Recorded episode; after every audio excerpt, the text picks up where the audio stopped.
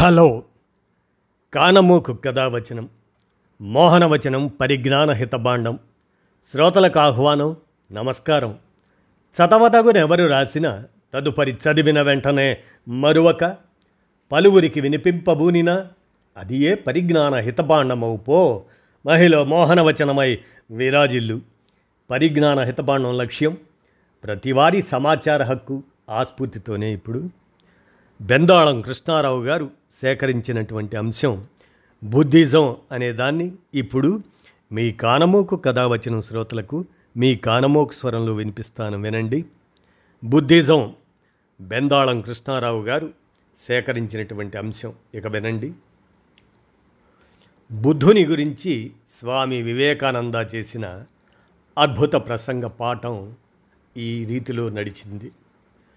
మానవుడే దేవుడు అదే బౌద్ధం అని స్వామి వివేకానంద వెలువరించినట్లుగా అది పంతొమ్మిది వందల సంవత్సరం మార్చి పద్దెనిమిదవ తేదీ వేదిక శాన్ ఫ్రాన్సిస్కో నగర సభ ప్రాసంగికుడు వివేకానంద ప్రసంగాంశం ప్రపంచానికి బుద్ధుని సందేశం. ఆ సభలో భారతదేశానికి ప్రపంచానికి బౌద్ధ ధర్మం అందించిన అనుపమానమైన దార్శనిక దృష్టిని దాని గురించి ప్రస్తావిస్తూ వివేకానందుడు ఇలా అంటాడు. చారిత్రకంగా బౌద్ధం అత్యంత ప్రధానమైన ధర్మం. ఎందుకంటే ప్రపంచం ఇంతకు ముందెన్నడూ చవిచూడని దాని అనుభవంలోకి రాని అత్యంత శక్తివంతమైన ధార్మికోద్యమం బౌద్ధం. ప్రపంచ మానవ సమాజాలను అలలు అలలుగా దూసుకువచ్చి ముంచెత్తిన అతి బలీయమైన ఆధ్యాత్మిక తరంగాన్ని ఇంతకు ముందెన్నడూ ఈ ప్రపంచం ఎరుగదు. ఏదో ఒక విధంగా బౌద్ధ ధర్మ ప్రభావానికి లోనుగాని నాగరికత అంటూ ఈ ప్రపంచంలోనే లేదు. అలాంటి బౌద్ధాన్ని స్వీకరించిన ధర్మానుయాయులు ఏ ఒక్కచోటకో కాదు ప్రపంచవ్యాపితంగానే అల్లుకుపోయారు. బుద్ధుని ధర్మ సందేశాన్ని వ్యాప్తి చేశారు. ప్రాక్ పశ్చిమ దిశలకు ఉత్తర దక్షిణ దిక్కులకు వ్యాపించిపోవడమే కాదు. కాకులు దూరని కారడవిలా ఉన్న చీకటి బయ్యారం లాంటి టిబెట్లోకి చొచ్చుకుపోయారు. పర్షియా ఆసియా మైనర్ రష్యా పోలెండ్లోకి పాశ్చాత్య ప్రపంచంలోని అనేక ఇతర దేశాలకు పాకిపోయారు. చైనా కొరియా జపాన్లలో పాగా వేశారు. Burma Siam Indonesia East Indies దీవులకు ఆ పైన దూసుకుపోయారు. ఒకవైపు నుండి అలెగ్జాండర్ తన సైనిక నివహాలతో విజయయాత్రలు చేస్తూ మధ్యధరా సముద్రాన్ని ఆ ప్రాంతాన్ని ఇండియాకు దగ్గరగా చేర్చుతున్న సమయంలో భారతీయ విజ్ఞాన సంపదను ఆసియా యూరప్ ఖండాలలోని సువిశాల ప్రాంతాలకు చేర్చడానికి మార్గం సుగమమైంది. దీంతో బౌద్ధ ధర్మ ప్రచారకులు వివిధ దేశాల మధ్య ధర్మ వ్యాప్తి కోసం నలుమూలలకు విస్తరించారు. ఇలా బౌద్ధ ధర్మాన్ని వారు వ్యాప్తి చేస్తున్న కొద్దీ ప్రజలలో మూఢనమ్మకాలు పీఠాధిపతులు మతాధిపతులు ప్రపంచ భానుడి ముందు కరిగిపోయే పొగమంచులా కనుమరుగైపోవలసి వచ్చింది అన్నాడు. అయితే వివేకానందుడిని అంతగా కదిలించిన బౌద్ధ ధర్మము శాక్యముని గౌతమ బుద్ధుడి ప్రవచనాల విశిష్టత ఎందులో ఉంది?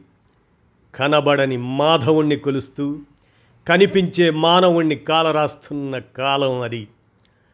బ్రాహ్మణాల అవతరణతో వాటి ప్రోత్సాహంతో హైందవ సమాజంలో పక్కదారులు తొక్కిన స్వార్థపర శక్తులు శ్రమకు దూరమై సోమరిపోతులై యజ్ఞయాగాదులు కర్మకాండ తంతు పేరిట సాగిస్తున్న నరబలులు జంతుబలులు వాటి మధ్య పెంచిన మూఢ విశ్వాసాలతో మానవ సమూహాలను మానసికంగా రోగగ్రస్తుల్ని చేస్తున్న దశ అది. దైవం పేరిట కొడుకుల్ని కోడళ్ళను కూతుళ్ళను అల్లుళ్ళను తనవారిని పెరవారిని బలిగొనడానికి వెరవని దుర్ముహూర్తాలు అవి. దేవుడి పేరిట బలహీన జాతుల్ని దేశాలను పీల్చుకు తింటున్న ఘడియలు అవి. అదే దైవం పేరిట భూమండలాన్ని రక్తమయం చేస్తున్న దుర్దినాలు అవి. అలాంటి విషమ పరిస్థితులలో ప్రపంచ చరిత్రలో బౌద్ధం ప్రభావం వల్ల మానవాళి మొట్టమొదటిసారిగా సరికొత్త నవీన దేవుడి వైపు దృష్టి మళ్ళించింది ఆ నవీనమూర్తే వాస్తవ జగత్తులోని మానవుడు. అతన్ని ప్రపంచానికి ధర్మబోధల ద్వారా అద్దమెత్తి చూపించి మానవుడే దేవుడు మహనీయుడు అని శాఖ్యముని గౌతమ బుద్ధుడు చెప్పాడు.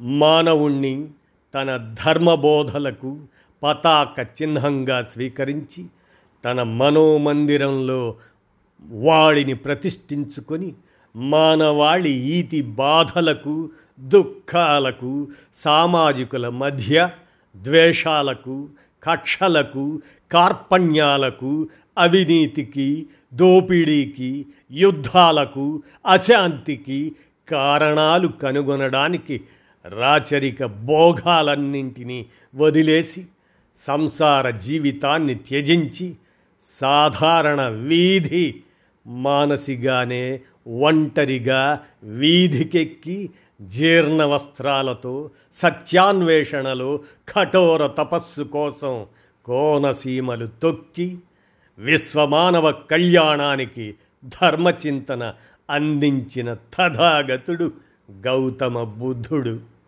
ఈ సత్యాన్వేషణలోనే ఉన్న బుద్ధుడికి కనిపించిన ఒక ముసలివాడు అసమర్థుడైన ఒక రోగి ఒక మనిషి శవంతో పాటు సామాజిక అన్యాయాలలో భాగంగా రోహిణీ నదీ జలాల పంపిణీ సందర్భంగా నాటి శాఖ్యులకు కొలీయులకు మధ్య దఫదఫాలుగా చెలరేగుతున్న కొట్లాటలు హత్యలు హింసాకాండ అమితమైన రక్తపాతము ఇవి కూడా ఆయన మనస్సును కలవరపరిచి కకావికలు చేశాయి. లంచగొండులైన రాజోద్యోగులు ప్రజల మధ్య జల వివాదాలకు ఆజ్యం పోసిన ఫలితంగా రాచరిక వ్యవస్థ పరిష్కారం చూపడంలో విఫలమైనప్పుడు ఇద్దరు గ్రామాధికారులు కత్తులు దూసుకుంటున్న సమయంలో ఆ ఇరు వర్గాలను శాంతింపచేసేందుకు వెళ్ళిన బుద్ధుడు ఆ ఇరువురు తనపైకి లేపిన కత్తులను తన చేత్తోనే ఒడిసి పట్టుకున్నాడు. ఆ సమయంలో ఆయన చేతులు గాయపడి రక్తసిక్తమైన అతను చెలించలేదు. ఈ ఘటనతో బుద్ధుడి చొరవతో ఆ యుద్ధమే ఆగిపోయింది. అప్పుడు బుద్ధుడు ఇచ్చిన సందేశం నాకు ఈ దేశం ఆ దేశం అనే తేడా లేదు. ప్రపంచ మానవాళి అంతా ఏకం కావాలని నా కోరిక. రాజ్యాలు రాజులు గొప్పవాళ్ళు తక్కువ వాళ్ళు కులాలు మతాలు వాటి కోసం నిరంతరం ఘర్షణలు పరస్పరం సాగుతున్న హత్యలు ఇవేవీ నాకు నచ్చకే అడవులకెళ్ళి తపస్సు చేశాను. బోధి జ్ఞానోదయాన్ని సాధించాను అన్నాడు. ఆ బుద్ధుని జ్ఞానోదయమే అనంతర కాలంలో మానవాళికి ఆత్మవిశ్వాస సూర్యోదయంగా వివేక చంద్రోదయంగా మారి ఆయనను కారుణ్యమూర్తిగా ప్రసాదించింది.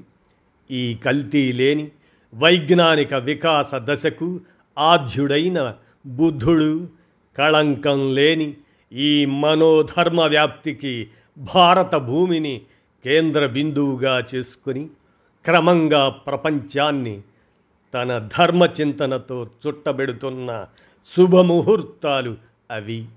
అందుకే నాటి సకల మత విశ్వాసాలకు విభిన్న సంస్కృతులకు నాటి ప్రజా భాషలలో ధర్మ ప్రచారానికి ఆలవాలమైన లౌకిక వ్యవస్థే అది ఆది బౌద్ధం అసలు హైందవం అదే హైందవం.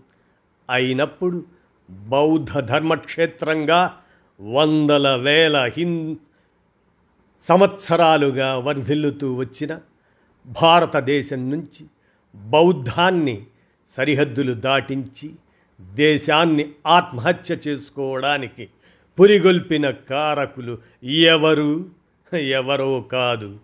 కర్మకాండలు యజ్ఞయాగాదులు జంతు బలులు నరబలులను ప్రోత్సహించి స్వార్థపరులై దారి తప్పిన ఆనాటి ఛాందస మతవర్గీయులు అహింసను సత్యాన్వేషణను బోధిస్తున్న బౌద్ధ ధర్మం పైన విరుచుకుపడి బౌద్ధారామాలను చైత్యాలను బౌద్ధ విహారాలను ఆంధ్రలో సహా పెక్కు చోట్ల ధ్వంసం చేశారు.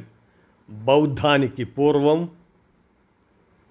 హేతువాదులైన చారువాక లోకాయతులు కపిలడ కణాది భౌతికవాదుల సత్య సందేశాలను కూడా వ్యతిరేకించిన ఛాందస మతాచార్యుల నుంచి వారి శిష్యగణాల నుంచి బౌద్ధంపై విద్వేష ప్రచారం ద్వారా వ్యతిరేకత ప్రబలినందువల్లే కుమారిలుడు శంకరాచార్యుడు కూడా బౌద్ధ వ్యతిరేక యాత్రలు ముమ్మరం చేశారని మరువరాదు అని బెందాళం కృష్ణారావు సేకరించి అందజేసినటువంటి ఈ అంశం బుద్ధిజం అనే దాన్ని మీ కానమోకు కథ వచ్చిన శ్రోతలకు మీ కానమోకు స్వరంలో వినిపించాను.